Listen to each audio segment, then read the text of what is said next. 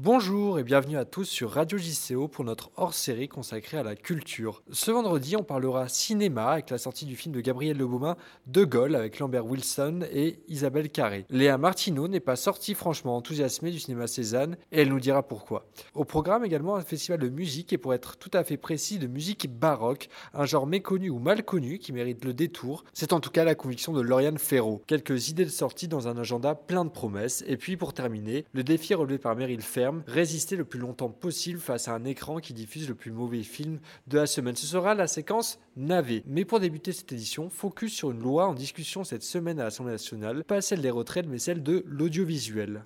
Depuis lundi, les députés de la Commission des affaires culturelles examinent un nouveau projet de réforme de l'audiovisuel. C'est un texte très attendu depuis longtemps par tous les acteurs de la filière.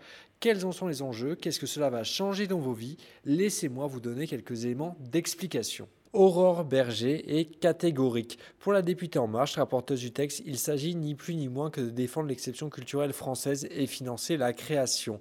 Alors, pour faire simple, vous savez qu'aujourd'hui, les chaînes télévisées sont tenues d'investir une part de leur chiffre d'affaires dans la production française. Vous savez sans doute aussi que quel que soit le film que vous allez voir, qu'il s'agisse d'un blockbuster ou d'un film d'arrêt d'essai, environ 10% du prix du billet que vous aurez payé ira alimenter les caisses du Centre national du cinéma et de l'image animée. Le CNC dispose aussi d'un budget. Ce budget utilisé pour venir en aide aux cinéastes et aux youtubeurs qui produisent du contenu en France. Si vous avez bien suivi, vous allez me dire qu'il manque un acteur dans cette drôle d'équation et vous aurez raison. Les services de vidéo à la demande comme Netflix qui totalise aujourd'hui plus d'abonnés que Canal ou Amazon Prime et très peu d'obligations pèsent sur ces acteurs. Le but de la loi en discussion est donc de rendre la compétition plus équitable entre les chaînes, les cinémas et ces plateformes. Le projet de loi prévoit qu'elles investissent aux alentours de 25% de leur chiffre d'affaires réalisé en France dans des productions nationales. Si est adopté, autant dire que ce texte provoquerait une secousse dans le milieu de la production. Pour l'heure, parmi les géants de la SVOD, seuls Netflix et Salto ont prévu des tournages sur l'Hexagone. Mais Aurore Berger voudra aller plus loin. La députée des Yvelines souhaite que 30% du catalogue de ces géants proviennent de l'Union européenne. En contrepartie, c'est une revendication de longue date.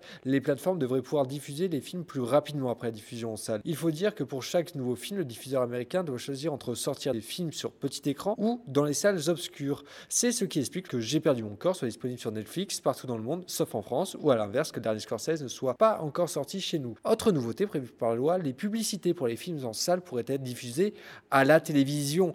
Rien de bouleversant, à vrai dire, on se demande même pourquoi c'était interdit. C'est pareil pour les chaînes TV qui devraient pouvoir diffuser des films les mercredis et même les samedis, rendez-vous compte. Mais ne vous réjouissez pas trop vite, elle pourrait aussi insérer une troisième coupure pub. Cette loi changera-t-elle votre vie? Pas sûr, mais en tout cas elle met un petit coup de pied dans la fourmilière de l'audiovisuel. J'en profite pour rappeler au passage que le secteur de l'audiovisuel réalise en France un chiffre d'affaires comparable à celui de l'automobile. Le printemps arrive et avec lui une envie de sortie qu'on est un certain nombre à ressentir. Si vous avez des fourmis dans les jambes et la curiosité à fleur de peau, sortez une feuille de papier, un stylo et notez bien les rendez-vous qui suivent. C'est l'agenda des sorties et il est signé Clara Blondio. Une envie de soleil ou un désir d'évasion? L'exposition Voyage nous invite à ressentir l'immensité du voyage qui trouve un port d'attache naturel au Mucem de Marseille. Le parcours qui vous est proposé mêle une centaine d'œuvres réalisées par près de 80 artistes internationaux. Une promenade hors du temps qui est à retrouver jusqu'au 4 mai. Et pour continuer notre balade, je vous emmène aux Carrières de Lumière. Elles s'illuminent des œuvres célèbres et singulières de Salvador Dali. Dali, l'énigme sans fin, revient sur plus de 60 années créatrices du maître catalan qui a parcouru et inventé plusieurs styles artistiques. C'est une rétrospective qui vous transporte dans les paysages surréalistes et surprenants de l'artiste à l'imagination débordante. Peinture, photographie, sculpture rappellent la personnalité unique du peintre à la moustache mais également ses obsessions pour l'étrange à la fascination pour sa femme Gala. C'est un voyage hors du temps qui réveille l'inconscient et cerise sur le gâteau, Dali est accompagné par les Pink Floyd, un mariage étonnant mais qui fonctionne à merveille. L'expo sera ouverte jusqu'au 3 janvier 2021. Ça laisse du temps, ce qui n'est pas le cas de l'expo d'art contemporain programmée à Aix. Et je vous donne plus précisément rendez-vous à l'espace culturel 21 bis Mirabeau jusqu'au 29 mars. L'exposition est intitulée Promenons-nous. Elle nous invite à découvrir un ensemble d'œuvres d'artistes du sud de la France. Sa narration se rapproche d'un conte et incite à une visite immersive à la découverte d'un univers parfois inconnu, celui de l'art contemporain dans tous ses genres. Et si vous me laissez 15 petites secondes, il faut à tout prix que je vous parle du festival Chansons françaises organisé à Marseille. Ça s'appelle Avec le temps, Un petit clin d'œil au Grand Léo, c'est jusqu'au 19 mars. Une formidable occasion de célébrer la musique francophone et les scènes actuelles à Marseille mais aussi aux alentours avec une programmation très diverse comme L'Impératrice, Aloïs Sauvage, L'Onepsy et même Joker. Je ne sais pas vous, mais moi, je veux y aller et plutôt deux fois qu'une. A priori, les néophytes se disent en m'écoutant Mais que diable irais-je donc faire dans cette drôle de galère? Le baroque, c'est pour les connaisseurs, je passe mon chemin. Ce n'est pas du tout votre avis, Lauriane. Alors, pour être tout à fait honnête, à première écoute, les oreilles néophytes peuvent être surprises et déroutées. Les voix s'entremêlent, les contrepoints se succèdent. Le clavecin est très présent et pas très loin des instruments qu'on a perdus de vue. Je vous parle de la flûte à bec qu'on a même abandonnée au lycée. Le luth, l'orgue, les viols et le violon baroque. Pour autant, le festival Mars en baroque risque bien de vous surprendre. Ce festival de musique classique est un voyage dans l'espace et le temps qui nous fait voguer des rives du Gange à celles du Tibre, en passant par la Tamise jusqu'à notre belle Seine. Et le temps dans tout ça? Le spectateur traverse les siècles en musique depuis la Renaissance de Raphaël jusqu'aux élans romantiques de Brahms. Ce festival est une véritable odyssée qui nous transporte dans des lieux multiples et des ambiances singulières. Mais il nous invite surtout à passer un moment palpitant dans la vie privée des compositeurs et à découvrir les salons de musique.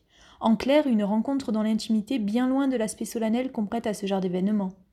Il faut absolument découvrir cette musique de l'intimité qui ne cherche qu'à libérer sa force expressive et son émotion. Jean-Marc Heims convie à cette édition de nombreux musiciens et chanteurs. Ils vous transporteront dans les appartements de Louis XIV, dans une église romaine ou même un palais vénitien. Venez goûter à ces divines harmonies dans des lieux emblématiques de la culture, comme le théâtre de la Criée ou le musée d'histoire de Marseille. Le festival Mars en baroque vous accueille tout le long du mois de mars au cœur de la cité phocéenne. Vous pourrez même initier vos enfants, puisque l'entrée est gratuite pour les moins de 16 ans. Difficile de passer à côté du dernier film de Gabriel Lebaumin. De Gaulle est à peu près partout une promotion XXL proportionnelle à la taille du personnage central. Le grand Charles est interprété par Lambert Wilson. Isabelle Carré enfile, elle, les habits de tante Yvonne. Léa Martineau, vous avez vu le film pour nous. Dites-moi si je me trompe, mais j'ai l'impression que vous n'êtes pas sorti convaincu. C'est vrai, il faut dire que la barre avait été placée très haute, puisque malgré l'importance de cette figure emblématique, De Gaulle n'avait encore jamais eu droit à son biopic au cinéma. Attention, Le Beaumain ne s'est pas attaqué à une biographie complète du grand Charles. Si le film s'appelle De Gaulle, il ne s'attache en fait qu'à une toute petite partie de la vie du célèbre militaire. L'action se concentre sur le mois de juin 1940, entre le moment où Charles de Gaulle est promu général et le moment où il prononcera son fameux appel du 18 juin sur les ondes de la BBC. Parallèlement, on suit le parcours de son épouse Yvonne, de leurs enfants sur les routes de l'Exode vers le Loiret, puis en Bretagne, et finalement sur un bateau en partance pour le Royaume-Uni. Ce film ne manque donc pas de détails insolites. Il est très bien ficelé, mais il aurait gagné à être moins simpliste, moins caricatural dans son interprétation du bien et du mal. Côté distribution, Lambert Wilson ne se sort pas mal de ce rôle écrasant. Mais là encore, je suis partagée. Le physique est là, avec un peu de maquillage, un faux nez, quelques accessoires, mais la voix et l'intonation de Lambert Wilson conservent ce petit côté british qui ne correspond pas vraiment à De Gaulle. En revanche, sa partenaire Isabelle Carré est très touchante avec sa douceur, sa simplicité.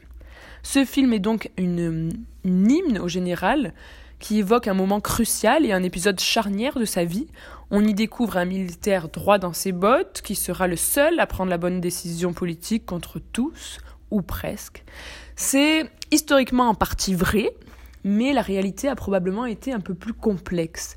On aurait préféré davantage de nuances, mais au final, ce nouvel opus de Le Beaumain ne manquera pas de ravir les nostalgiques du général. Selon moi, pour le grand film historique, on repassera.